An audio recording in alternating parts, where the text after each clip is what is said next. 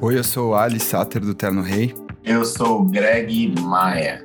Eu sou o Cedi Bruno. Eu sou o Lubas e você está ouvindo o Por Trás do Disco no podcast Vamos Falar Sobre Música. Vem comigo!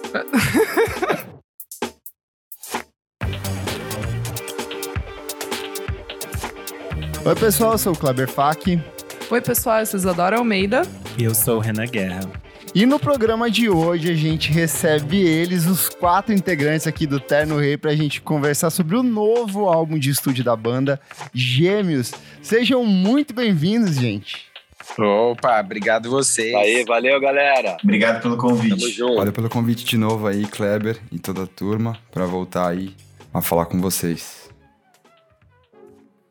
Gente, tem pelo menos 10 anos que eu acompanho o trabalho de vocês aí e eu consigo sentir, perceber uma, uma estrutura quase progressiva no processo de construção dos trabalhos. Lá no Vigília era muito uma banda ainda se descobrindo, tateando, tentando entender o que, que podia fazer dentro e fora de estúdio, nos palcos. Quando veio o trabalho seguinte, dá para perceber uma firmeza maior no processo de composição, vocês têm um flerte ali com uma linguagem um pouco mais pop e quando chega no Violeta, para mim é a consolidação da banda. Vocês abraçam uma sonoridade um pouco mais acessível.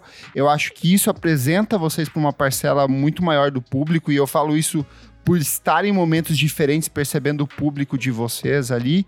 E aí eu quero entender para vocês onde que o Gêmeos se posiciona, porque para mim eu acho que o próprio nome Gêmeos ele meio que dá um indicativo de ser um complemento, uma extensão do álbum anterior. Mas eu quero entender de vocês o que, que esse disco representa na carreira do da Terno Rei. Acho que primeiro que eu falaria assim é que sua leitura é bem boa assim. Acho que o Vigília, nosso primeiro álbum ali, é bem um disco de achar o traço. É, o Essa Noite ele flerta com alguma coisa mais pop, mas ele, ele não, não chega, né? E embora a gente goste muito desse disco, e o Violeta foi quando a gente conseguiu fazer ali nosso melhor trabalho até então, né? É, e aí os Gêmeos, é, eu entendi o que você falou da extensão, né? De, de, de ser o, o, gêmeo do, do último, né? Sim. Mas eu acho que. Mas nesse disco a, a gente continua tentando coisas novas, assim, né? É, ao mesmo tempo que você vai ouvir nas músicas lá, tipo, as camadas de synth, a, ba a batera leve com a mão leve em várias músicas, a melancolia, né? Aquela coisa intimista, ela tá presente ali. É, mas você também vai ouvir algumas novas tentativas, assim, de coisas que também são nossas referências, tipo, é, guitarras distorcidas, acho que refrão chiclé. Tipo, tinha muita música que eu fiz até o Greg pegava no meu pé, pô, faz música com refrão, bicho. E tinha muita música. Nesse disco também tem música sem refrão, mas esse disco tem muita música com refrão, né? Que é uma coisa bem é, nova também pra gente, né? E a gente até tentou outras coisas, do tipo colocar sax e, e trio de cordas nas músicas. Então, eu acho que ele continua assim, tem uma continuidade, o nosso DNA tá presente, mas a gente tá experimentando um pouco mais coisas, assim, nesse, nesse disco. Sim, eu acho que rola essa continuidade até por ter os produtores do Violeta Sim. por trás, né? O Nico também, que responsável pela mix e a master. E exatamente isso que você comentou, da gente, com eles, poder desfrutar de muita produção e, e recursos, sabe? De instrumentos, é, arranjos. Então acaba sendo um, uma continuação de um trabalho, só que assim, é, arriscando mais e explorando essa liberdade que a gente tem. Como que foi o processo de construção do disco? Assim, foi meio que em sequência ao Violeta mesmo, vocês já começaram a compor as músicas novas. Eu lembro que durante, vocês fizeram o anúncio que vocês tiveram que interromper as gravações logo no começo da pandemia também. A pandemia, de maneira geral, impactou muito o direcionamento, principalmente poético desse disco. Vocês acham que as músicas, elas já vinham de um sentimento melancólico antes disso? Cara, eu acho que com certeza a melancolia já é uma coisa bem presente, né? Na, no nosso DNA ali. E acho que a pandemia aflorou tanto esse aspecto quanto bastante nostalgia, assim. E acho que é uma coisa que está bastante presente no disco, né? E nas letras. E, pô, foi um processo bem diferente, assim. A gente envolveu os produtores mais cedo para fazer esse álbum. No Violeta, a gente tinha as músicas já praticamente lacradas, deu um tapa ali no estúdio. E foi isso. E esse eles estavam envolvidos já, tipo assim, quando a gente estava começando as músicas, assim, então foi um processo sete cabeças se debatendo ali. foi, foi, foi árduo, assim, mas no final das contas deu um resultado totalmente novo e interessante. Que a gente não queria fazer um, um Violeta 2.0, né? Uhum. Todos os outros discos ele tem meio que uma linearidade, né? As músicas são meio que tem a mesma estética, assim e tal. Nesse a gente explorou vários tipos de estética, né? Diferentes. Acho que é um disco mais dinâmico, né? Mais, mais eclético, assim. Então a gente falou, pô, é quarto disco, a gente tá mais maduro, vamos usar, assim, de um jeito legal, sabe? Obviamente que tinha uma pressão, né? Mas falando, pô, a gente tem que ficar feliz nós mesmos com o resultado e tentar usar, porque fazer a mesma coisa não é uma coisa muito interessante pra gente, assim, né? Essa pressão de ter, de ter feito o Violeta e as pessoas às vezes esperarem, né?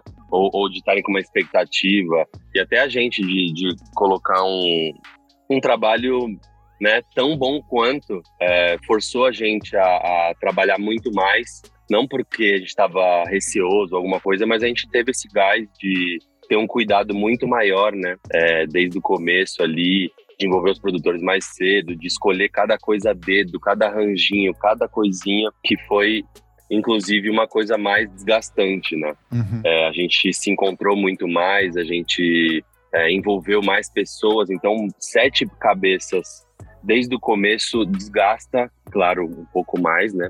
E se não fosse feito na pandemia, eu acho que a gente não estaria lançando esse disco, não, porque a gente é. não ia ter tempo, né? Ele é bem mais trabalhado, é. né? Teve o lado bom de ter esse tempo aí da pandemia, mas teve um lado ruim também, que gente, é isso, a gente ficou desmarcando coisa, aí ia, não ia, gerou um estresse ali também, sabe? No final, assim, mais pro final, assim. Queria entender um pouco do que, que vocês estavam ouvindo no processo de produção desse disco, porque no Violeta ele vem de uma pegada mais pop, mas em vários momentos nesse disco eu falei assim, parece que eu tô ouvindo uma trilha sonora de novela da sete, e eu falo isso no sentido mais uhum. positivo possível, sabe? De muita coisa dos anos 2000, tem umas guitarras ali que parecem saídas do Charlie Brown, outras vão pro Skunk, uma pegada meio malhação final de tarde, assim. O que, que vocês estavam ouvindo na construção desse álbum? Porque ele tem uma atmosfera muito gostosa de se ouvir. Meio disque MTV, né?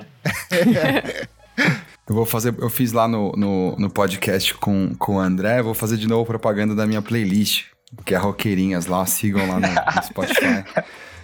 É uma playlist que a gente ouviu muito nesse, é, nesse período de pandemia. Como não saiu muita coisa de filme, música, essas coisas, eu, eu montei esse negócio assim, que é meio.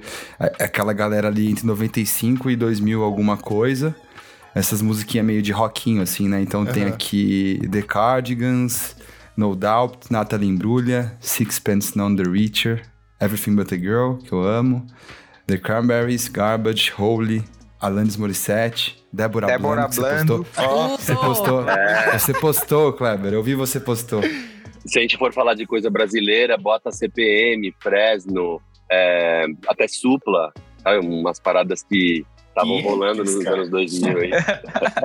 Supla não tava sabendo. Tava sabendo. Eu também não. Rolou na playlist do Maia aí, o Suplão, velho.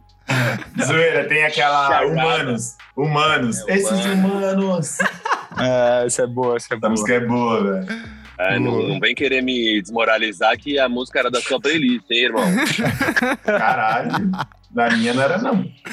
Mas é, é, esse é o lado da nostalgia, mas o disco acaba que não apresenta só isso, né? Tem outras coisas também, acho que a gente tá ouvindo também bastante... Eu tava ouvindo muito The Sundays também, que é uma banda que eu gosto pra caramba, assim, eu ouvi muito o Pablo Honey do Radiohead. Legal. Várias Bem referências de anos aí. 90 ali é. mesmo. É, teve é. esse lugar aí que a gente revisitou muita coisa do 2000, até porque a gente percebeu que tava rolando essa estética na gringa também, né? E vindo coisa boa nessa estética, a gente achou legal arriscar e surfar essa onda, porque tá no nosso, no nosso DNA, assim, né?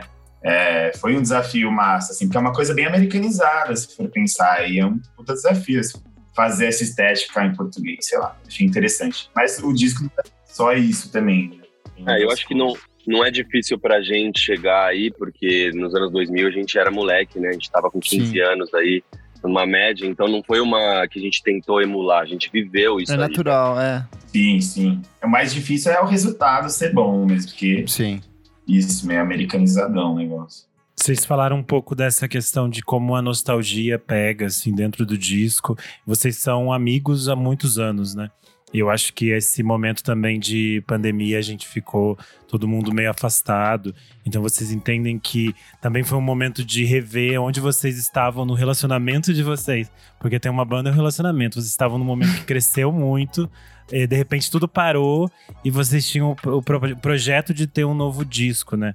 Até que ponto vocês puderam se refletir assim sobre a relação de vocês nesse, nesse processo. E olha que o que mais teve na pandemia foi casal separando. Né? foi o foi, separa, foi o terror dos casais. Ah, bom, se não separou, não separa mais, hein?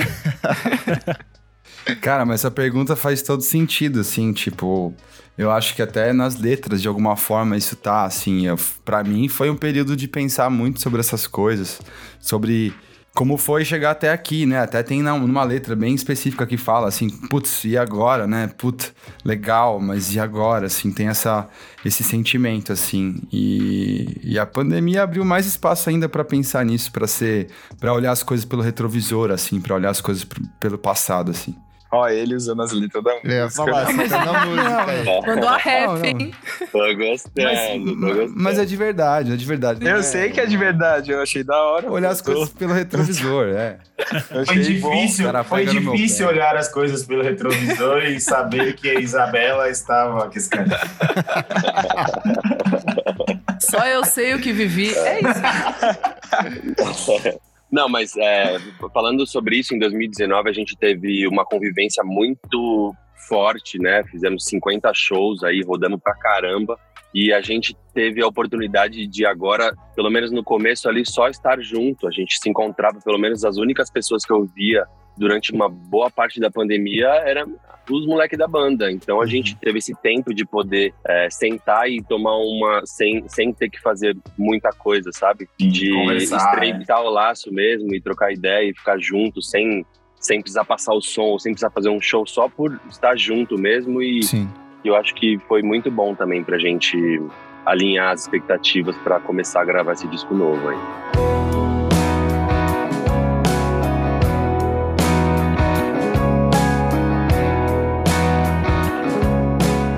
Então vamos pro faixa a faixa aqui. E aí a gente abre esse disco com Esperando Você e logo de cara ela me chama a atenção por uma coisa que é muito bonita dentro do disco, que é os vocais. Eu acho que a gente tem é, uma relação com a cena paulistana onde tem uma dificuldade muito grande do cantar. As pessoas às vezes ficam declamando, tentam se encontrar ali. Eu acho que vocês passaram muito por isso nos dois primeiros discos. No último solta, mas eu sinto um refinamento vocal muito grande nesse. E essa música eu acho que ela já dá a pista pro disco. Mas eu quero que vocês contem um pouco mais sobre como que foi produzir essa música e por que, que vocês escolheram ela para inaugurar o álbum. Essa é boa. Essa música aí é. Era uma ideia de guitarra minha que eu tinha. Eu nem gostava, eu nem pilhava muito ela, assim. A gente até ficou com dificuldade de botar uma, né, uma harmonia de voz que encaixasse ali, acho que o E aí, só que depois, no final, depois de várias tentativas, ele conseguiu encontrar uma, uma linha muito boa ali que lacrou pesado para o Mono da Guita, que eu tinha meio que só o refrão, a gente tinha os refrões e o verso ali e tal, nas, nas guitas. E aí depois conseguiu encaixar uma letra também, uma harmonia de voz e mas acho que nessa música especificamente a voz veio por último, né? Foi isso, não foi, bebê? Foi, cara. Foi total. Foi tipo como se fosse a prosa ali que a gente fez no outro disco. Foi, era uma música que estava bem pronta, a parte musical, e a voz veio depois, que é um caso meio raro, assim. É. E você perguntou por que, que a gente escolheu ela, né? De primeira, Sim. a gente escolheu isso faz duas semanas, a gente mudou a ordem, tomamos umas lá. Tomando várias. Tá tomando várias. Falou, não, vamos, vamos mudar isso, tá errado. E a gente colocou ela. No final, é a música mais representativa, assim, da, do álbum como um todo. Eu acho que é legal que ela tem vários climas. Ela começa Sim. meio preguiçosa, ela tem um refrão forte, aí depois tem uma parte bela, que é a parte das cordas, né? No Misteriosamente. Pô, no aí, final rola depois... até um detonator ali, um. É. É, um solão no final. Tem um solo. Tem Vai tudo tirar. nessa música aí, pô. Ela tem uma estrutura de rock mesmo, assim, né? Tipo. Sim, sim. sim. E isso é legal, pô. Isso é uma coisa que quase não tem mais, assim. Então, então a gente acabou indo com ela, assim. E a outra coisa que eu ia comentar dela é que foi uma das mix que mais eu trabalho, assim, sabe? Tipo, a mix já veio muito redonda de tudo. O Nico, o nosso parceiro que quebra, ele amassa fazendo isso. Mas essa em específico foi uma que a gente, tipo, se dedicou, assim, sabe? A, a ajudar na mix, sabe? Sim. Uhum. É, porque a gente usou tantos elementos nesse disco e, e vários deles estão na mesma frequência, né? Então, o que, que você quer fazer suar? O violino ou a guitarra? O que, que você vai priorizar nessa parte da música? Então, foi uma, uma parada que em algumas músicas a gente teve esse lance, porque a gente. O Violeta era um, era um disco um pouco mais vazio, né? Um, é, com mais respiro e talvez com menos elementos. E a gente teve essa dificuldade, né? Mas tivemos essa lição de casa aí de acertar tudo direitinho, porque tinha muita coisa para pintar. Boa. A faixa de número 2 é Dias da Juventude e é, foi lançada como o primeiro single, né? E ela tem um, como acompanhamento um clipe que fala um pouco disso que a gente já conversou aqui, sobre nostalgia, amizade. E eu queria que vocês falassem um pouco como foi também a produção desse vídeo, como vocês estavam envolvidos, que eu sei que vocês estão sempre muito conectados com toda essa parte visual do trabalho. Cara, foi uma loucura. foi uma loucura boa. É, porque a gente tinha. Na real, a gente meio que tinha uma ideia na cabeça de fazer um clipe com o Lucas da Bolovo, né, que foi o, o diretor, de ter essa coisa, assim, um roteiro, é, alguma coisa assim com jovens e a gente no meio, atuando no meio, assim, sabe? É, coisa meio Foo Fighters, meio clipe americano, assim, né? e aí, pô, veio Dias da Juventude, a gente já meio que tinha essa ideia e ela ia encaixar super para essa música. E aí ele fez um, escreveu um roteirinho original dele lá, baseado em referências que ficam bem claras ali, The Suburbs, Kids, Mid-90s. E aí, pô, foi isso, foi nossa primeira super produção, cara. A gente contou com uma equipe gigante da Paranoid que ajudaram a gente. Um passo, hein? Foi muito legal, muito legal você estar tá nesse lugar aqui, já tem pessoas para te ajudar e e a, e a ideia é sair exatamente como você imaginava. Sim. Assim, foi, Sim. cara.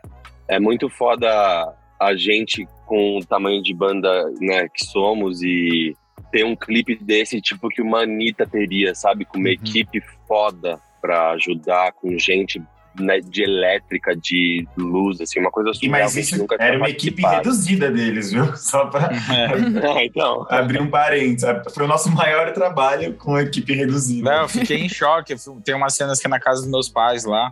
Velho, eu falei, não, mãe, vai ser de boa, vou gravar um clipe suave aí. Tá, tá susto, tá susto. Mano, chegou quatro caminhões, velho. Mas, mano, 50 negros em casa, assim, velho. Umas baias de comida, a galera, tipo, 30 pessoas comendo ali no lugar. Mudou tudo, assim. Muito bom. Eu falei, mãe, acho que você vai ter que sair de casa, não vai ter jeito. E uma parada que foi legal também foi a, a, molecada, né, que ajudou a gente, porque eles tramparam bastante, assim, foi três dias, assim, trampando bastante, fazendo cena a cena ali. Nossa, e aí no final eles estavam tudo felizes com o resultado, assim, vendo, nossa, que legal, sabe? Isso foi da hora, assim. É, e, e, e, é muito legal que eles são meus amigos de verdade, assim, esses moleques, eles, a gente anda de skate junto.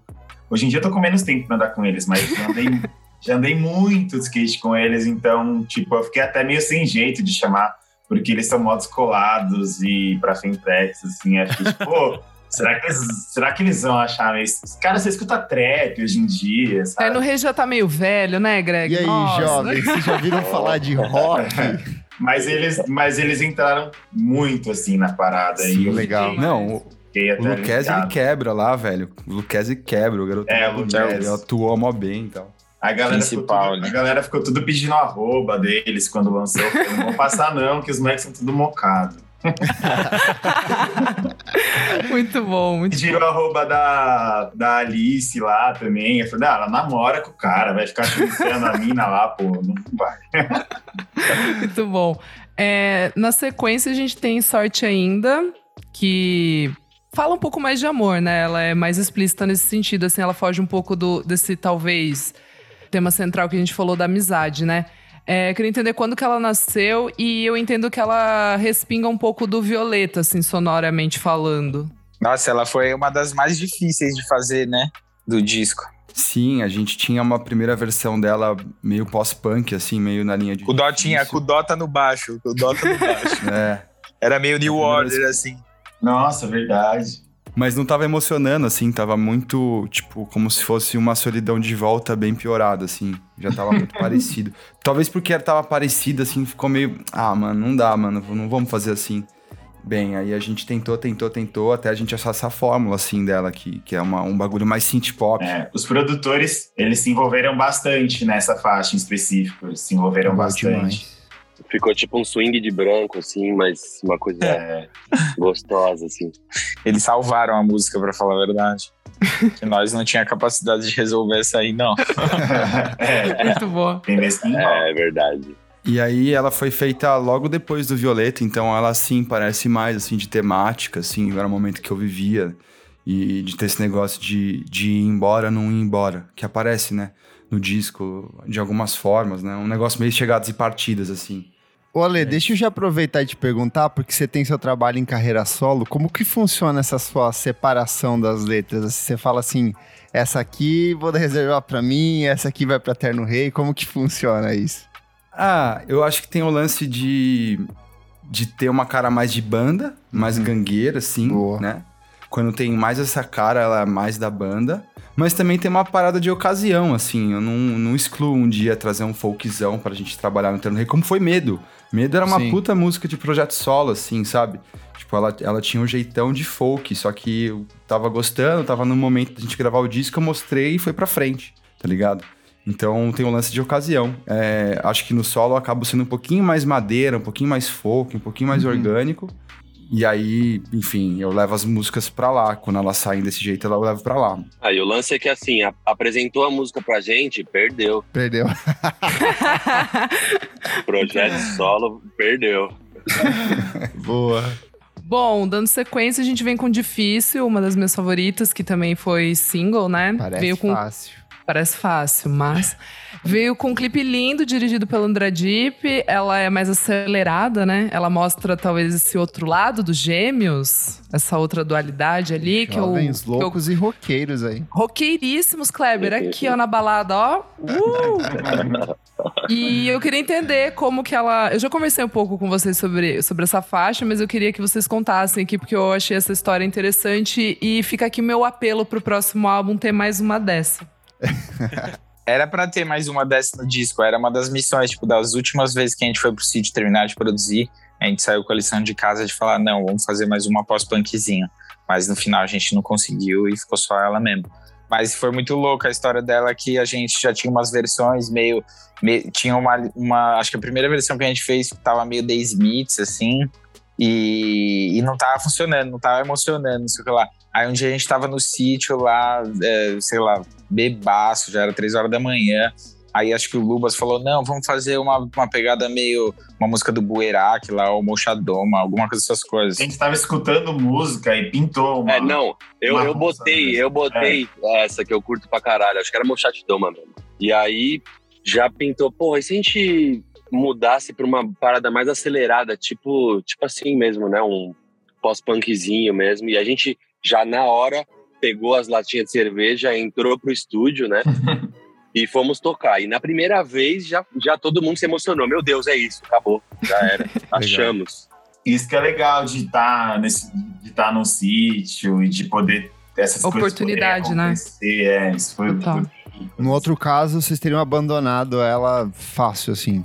É, Sim. é verdade. Ó, que loucura. Ou teria seguido, talvez não da, da melhor maneira. Eu acho que foi um dos momentos mais legais que teve em todo o processo, porque foi bem aquela catarse, assim, sabe? Na hora que a gente desvendou essa resposta da batera, tipo, saiu tudo muito rápido. Em duas horas a gente tinha a música pronta e a gente quase não mexeu nela mais até a hora de gravar. Foi, tipo, fez tudo, assim. Foi muito engraçado. O Amadeus, um dos produtores, ele é muito engraçado. Ele ficou, ele pirou de um jeito. Ele, gente, meu Deus, meu Deus, nossa, velho, muito bom. Ele é muito engraçado, a gente racha com ele. É que essa música emociona, assim, tipo, é muito legal ver a, a raiva do Ali na, na voz e, sei lá, vocês estão, tipo, meio desnorteados, assim, é muito legal. Tira vocês desse lugar de, não conforto, mas desse lugar que a gente já né? Já A gente que conhece. acompanha já conhece. é. Isso aí vai legal. derrubar inferninho aqui em São Paulo. assim, Boa, ao cara. vivo. Tô, curioso, tô curiosíssimo pra saber como Vai vai, ser ela ao vivo. Vai é. ferver, vai ferver. Por outro lado, a quinta faixa aqui, brutal, ela vai para um sentido bem oposto, ela abre bem tranquila, bem atmosférica, e aí eu mandei mensagem pro Dota no zap, eu falei, Dota, me passa a ficha técnica do disco, porque eu acho que as meninas da Tuyo estão Eu cantando... falei a mesma coisa. Cantando nessa música. Eu falei a mesma E ele coisa. falou, não, não tem ninguém cantando não, são só eles aí. Eu falei, putz, tá bonita demais, assim. Fala um pouco sobre como foi o processo de construção dessa, que é... é, ela tem muito, da, acho que, da, eu não sei, se da produção do Jean Lucas, porque ele fez um pouco disso no disco da Tuyo, no último, assim. Eu sinto que tem uma atmosfera um pouco voltada para R&B em alguns momentos. Como que foi Sim. fazer Brutal?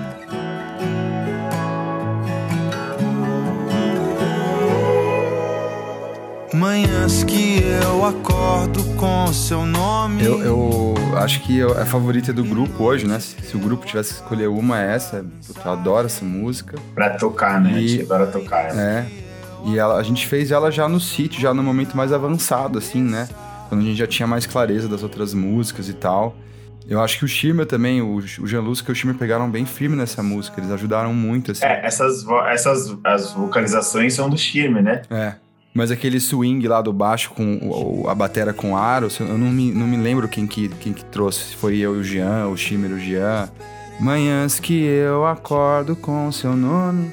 Mas é uma coisa bem com a cara do Jean mesmo, que pega no- um pouco no R&B. Mas eu não, não tenho certeza se foi ele, assim. E eu, como batera, já adoro o R&B ali, um Boys to Man, uma parada bem... Ah, isso. Então eu curti pra caralho. Se eu não me engano, a gente tentou fazer uma versão meio acelerada dessa música, só que tava, ficou igual Luzes de Natal, doido.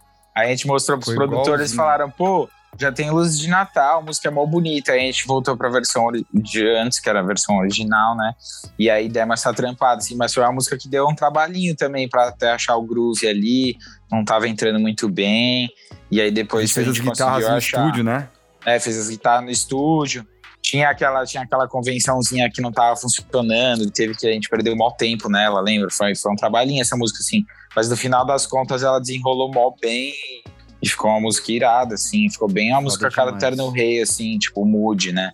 Boa. Boa. A faixa de número 6, internet, eu acho que também tem um pouco desse, desse mood da Terno Rei, de falar um pouco de amor de uma outra forma, dessa forma um pouco mais melancólica, mas eu acho muito interessante o olhar que ela tem para essa coisa meio de, do tédio, desse momento que a gente passou muito nos últimos anos, que é temos tantas, tantas informações, mas a gente tá meio assim, tipo, de saco cheio de tudo isso. Tá todo mundo meio entediado dessas coisas. Eu acho que capta de uma forma bem interessante é, essa faixa. Eu queria que vocês falassem um pouco mais sobre como foi a produção dela. Essa foi bem rápida, né?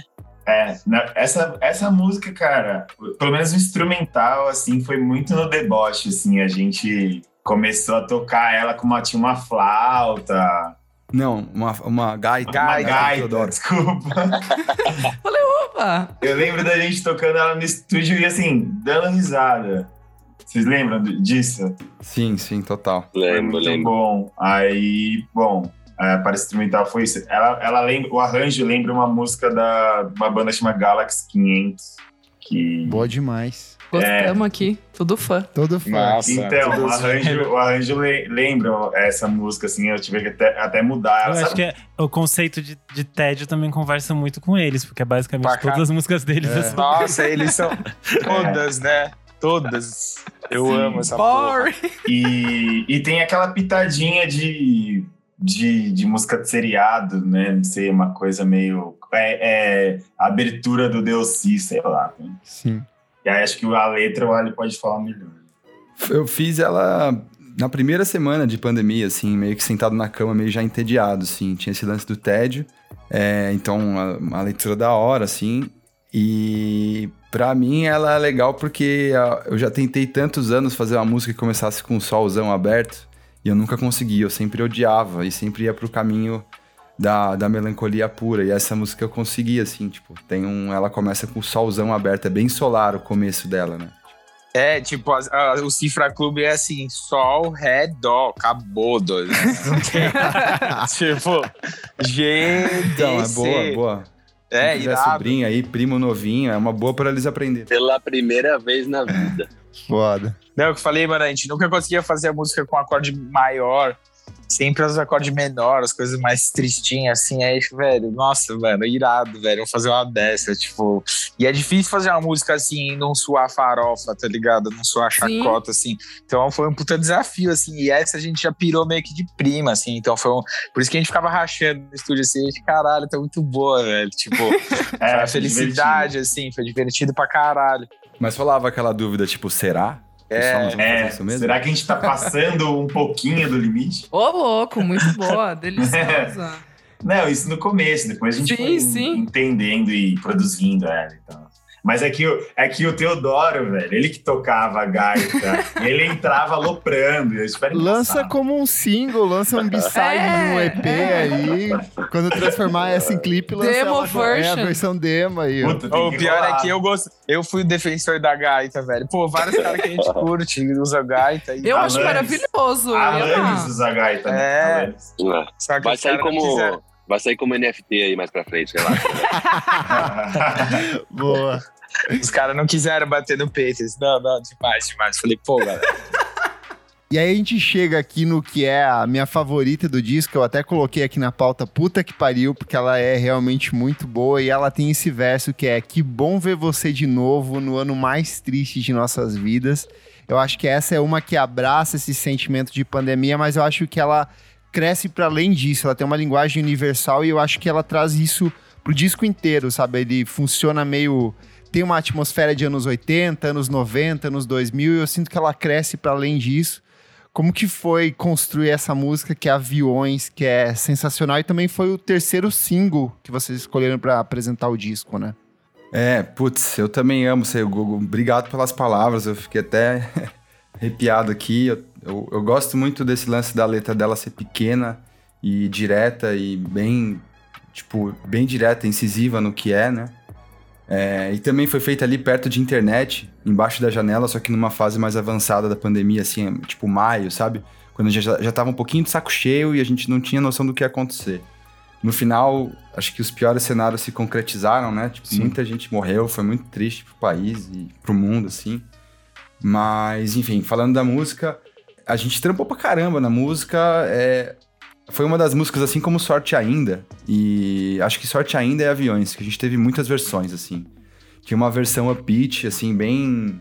Sei lá, a gente não gostava muito, né? Mas é, foi uma versão que a gente tentou. Tinha uma versão de Alindo também, que era meio que na mesma afinação, só, tipo, com aquela atmosfera de Dia Lindo.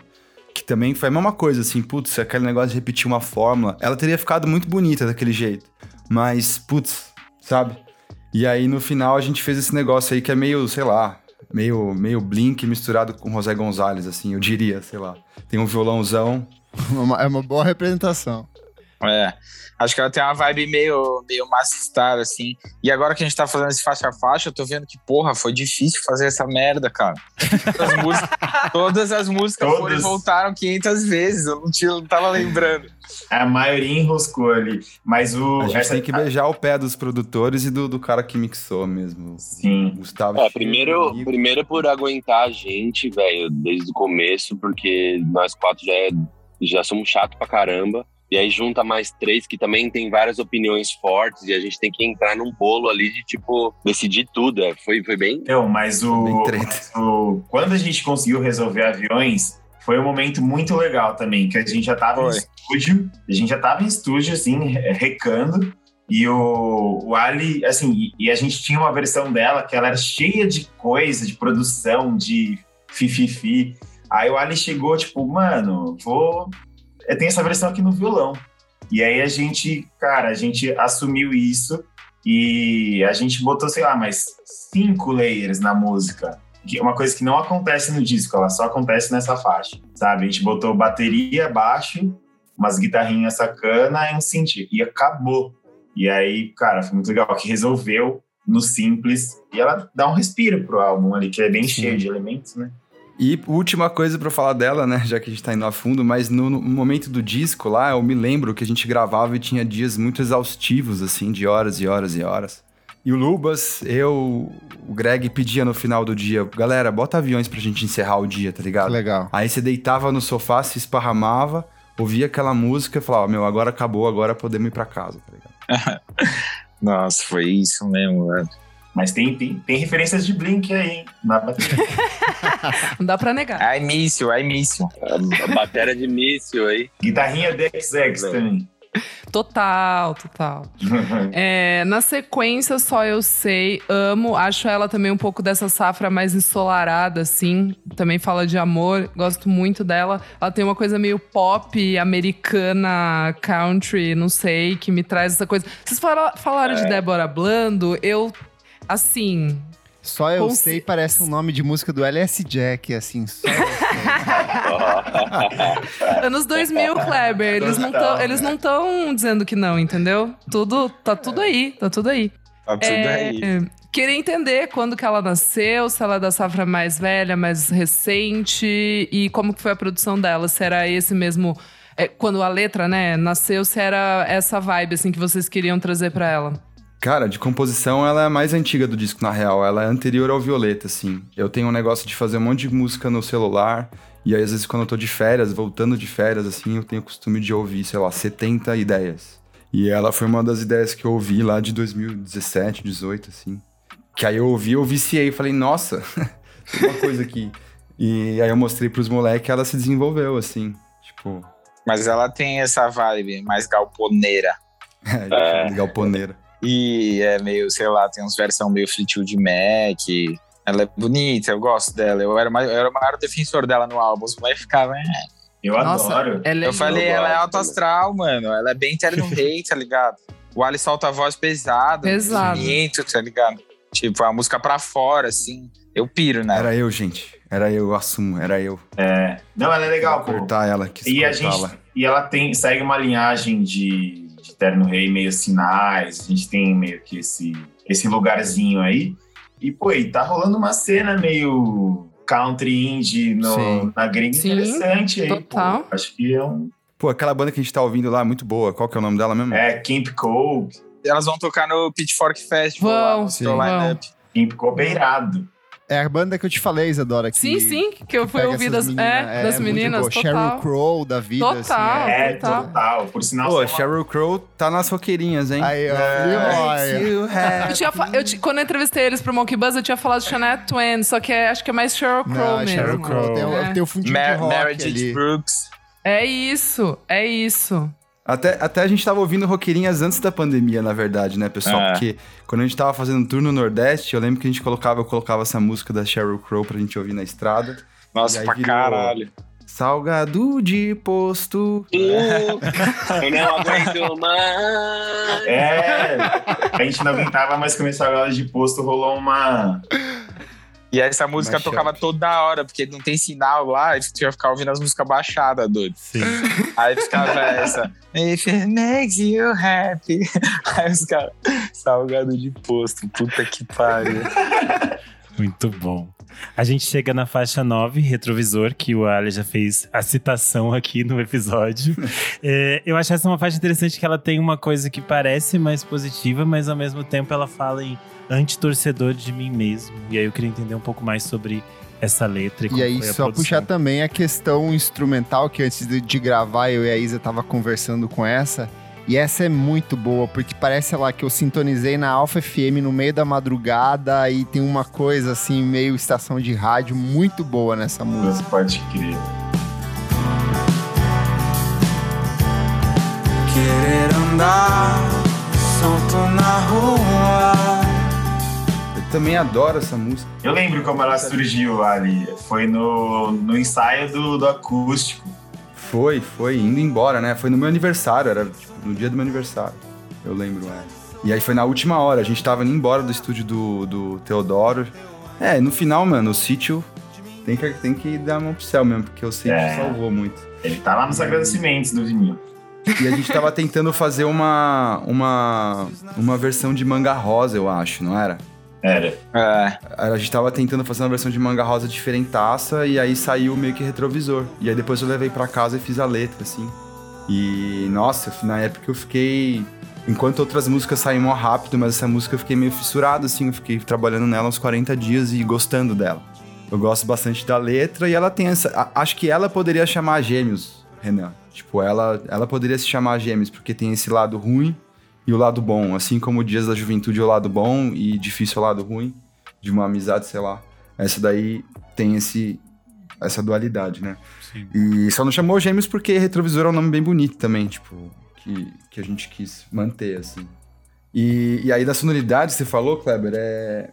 Ela tinha muito essa coisa do The Sanders. Eu queria, né, ter uma música que o, o violão fosse fosse percussivo, assim, né? Uhum. Então o violão é chaco, chaco, chaco, chaco, chaco, uma música inteira. E aí o Jean Lusca, no, no, o Jean Lusca, não, os produtores trouxeram esse arranjo de, de, de sax no, no, no começo, assim, né? De, da gente mostrar músicas pra eles. E aí ficou essa coisa bem Alpha FM mesmo. Eu acho também, como você que é bem Alpha FM. É, ela tem um arranjo bem doido de sax, assim, tipo, ela fica meio torta umas horas, só que é uma harmonia mal bonita. É acho ela uma demais, música né? chique, assim, acho. É, eu gosto é muito chique. dela. A Xadê ouviu e bateu palma pra essa. Bonita demais. É, Xadê, puta, eu amo Xadê. E, e a gente. Engraçado que a gente achou que seria uma música que a gente não vai tocar no show. Mas pelos ensaios que a gente tá fazendo até agora, ela é uma música que nós vamos tocar no show. A gente achava que ela ia ficar meio de lado, mas Pô, ela tá a letra é linda, cara. É, é um É, a letra- sacrilégio você não tocar essa música ao vivo. É bonita É muito boa, demais. É, ela tá funcionando no, no, no- no ensaio. Vamos ver no show, vamos ver. Boa.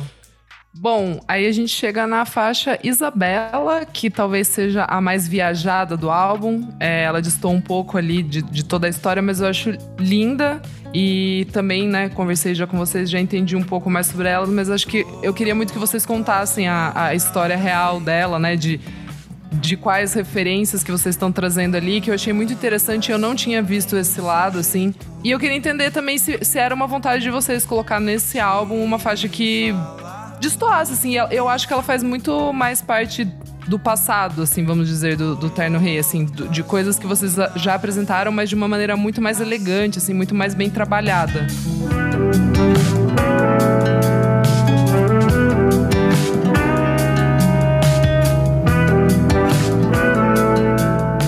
É, ela, tipo, é uma música mais cabeçudinha, assim, né? A gente até chamava ela de o apelido. Sempre as músicas sempre têm apelido antes de ter o nome, né?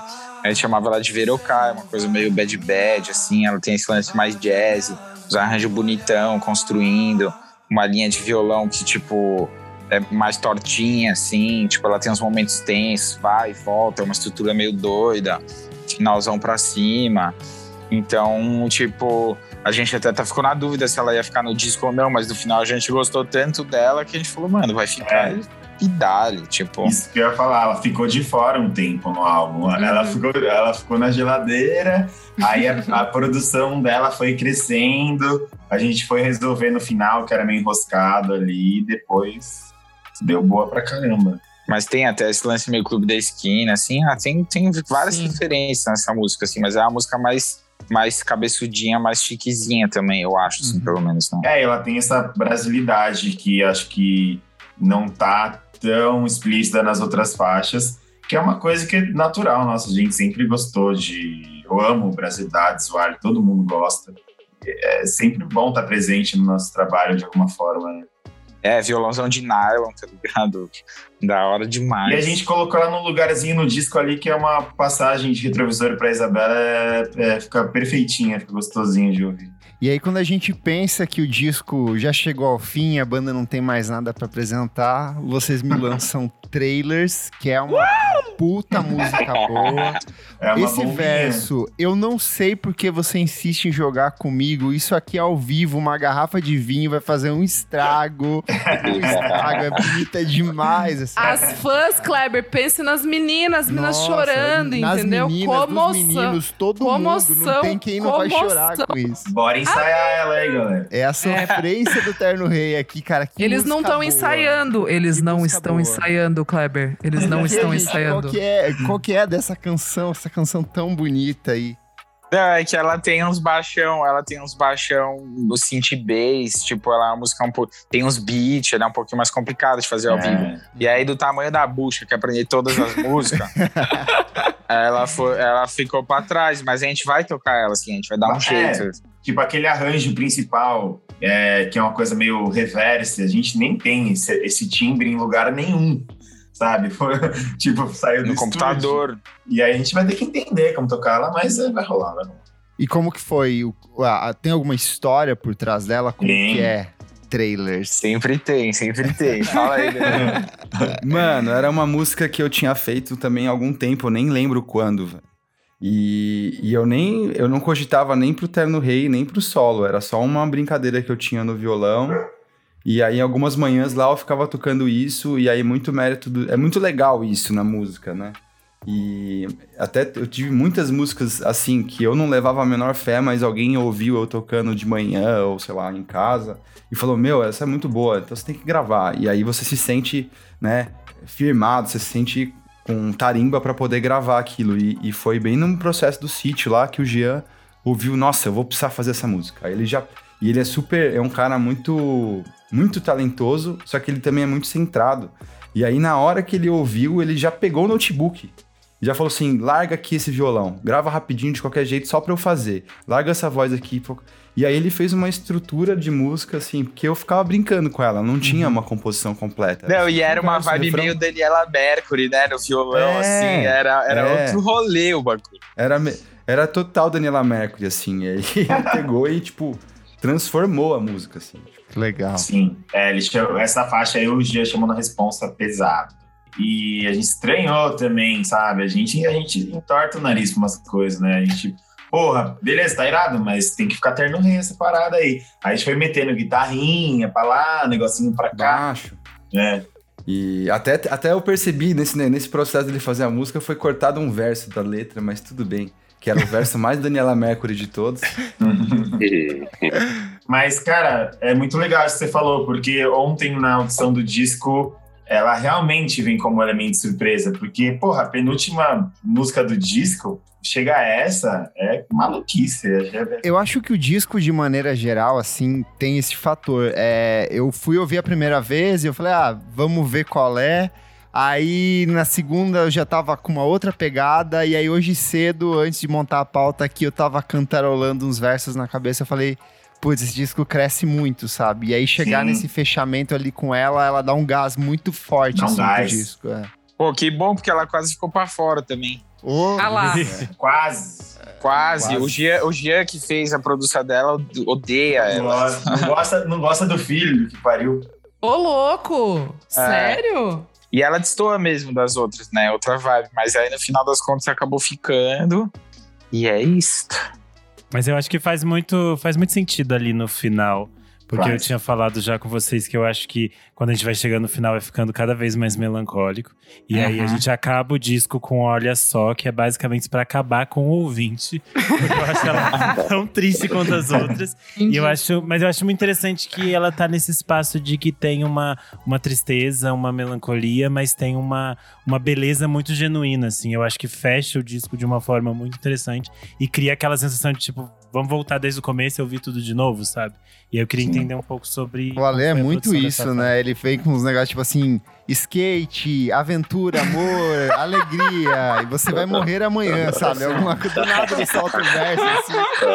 E aí você fica na merda. Eu fico chocado que é muito pequenininho. É tipo cinco versos, aí de repente. Ele solta um trecho fala, ali que fala assim: Tó, agora eu vou quebrar suas pernas, seu merda, e você vai ficar destruído chorando aqui. Ah, mas esse disco é bem isso, né? O lado A é pra você querer viver e o lado B é pra você querer vazar logo, né? Por isso depois você termina, você tem que voltar pro lado A.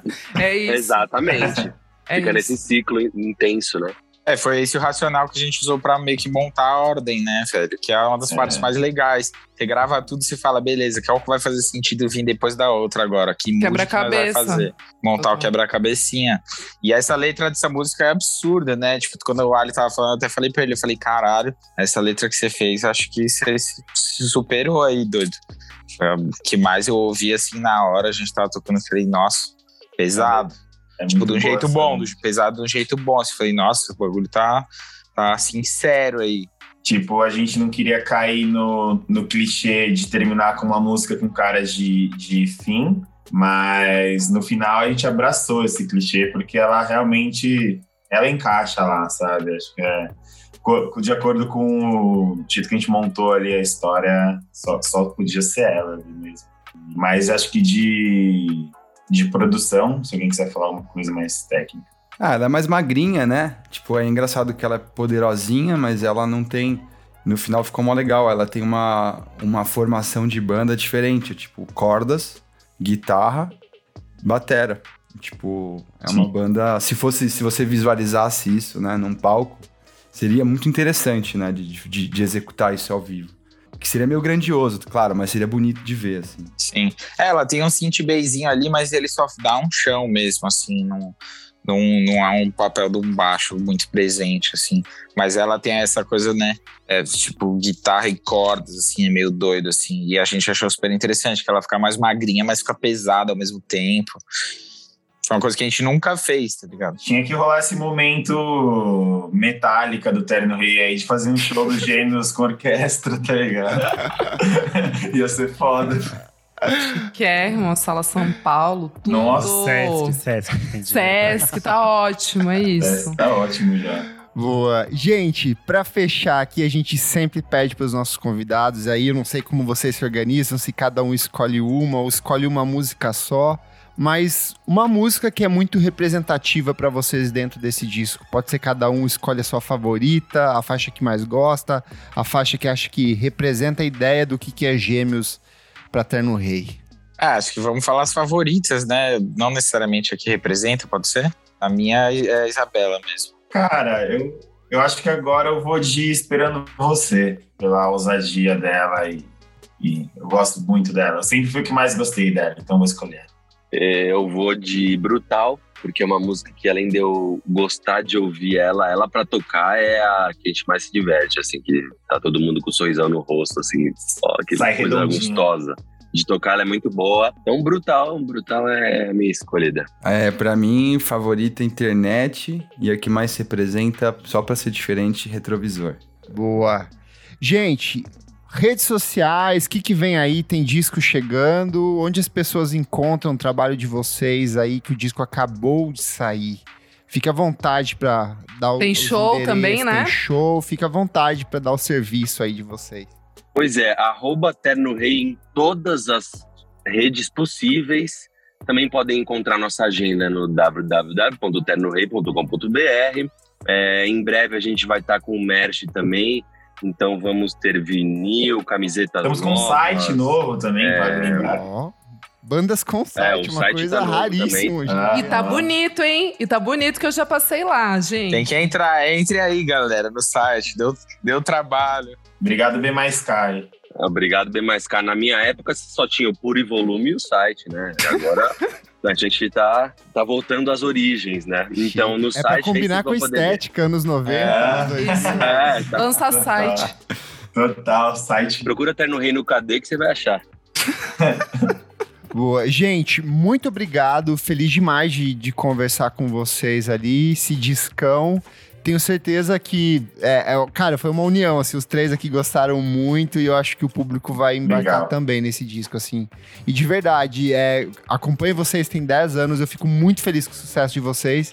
Eu vi Obrigado. vocês tocando pra, sei lá, 5, 6 pessoas em evento é, fechado da Balaclava e ver vocês lotando o show, é, vendendo mais ingressos e abrindo mais shows. De verdade, eu fico muito, muito feliz com o sucesso de vocês e, e vida longa aí, Eterno Rei.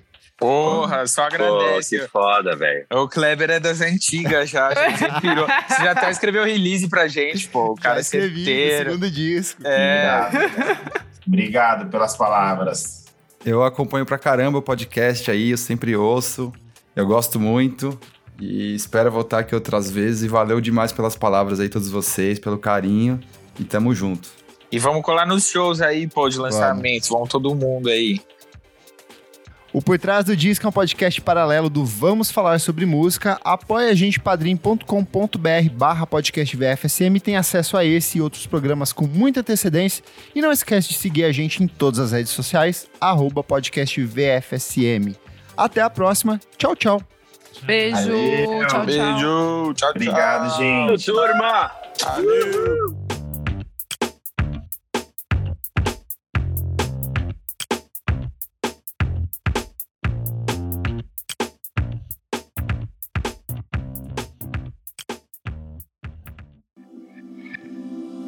Esse podcast foi editado por Nick Silva.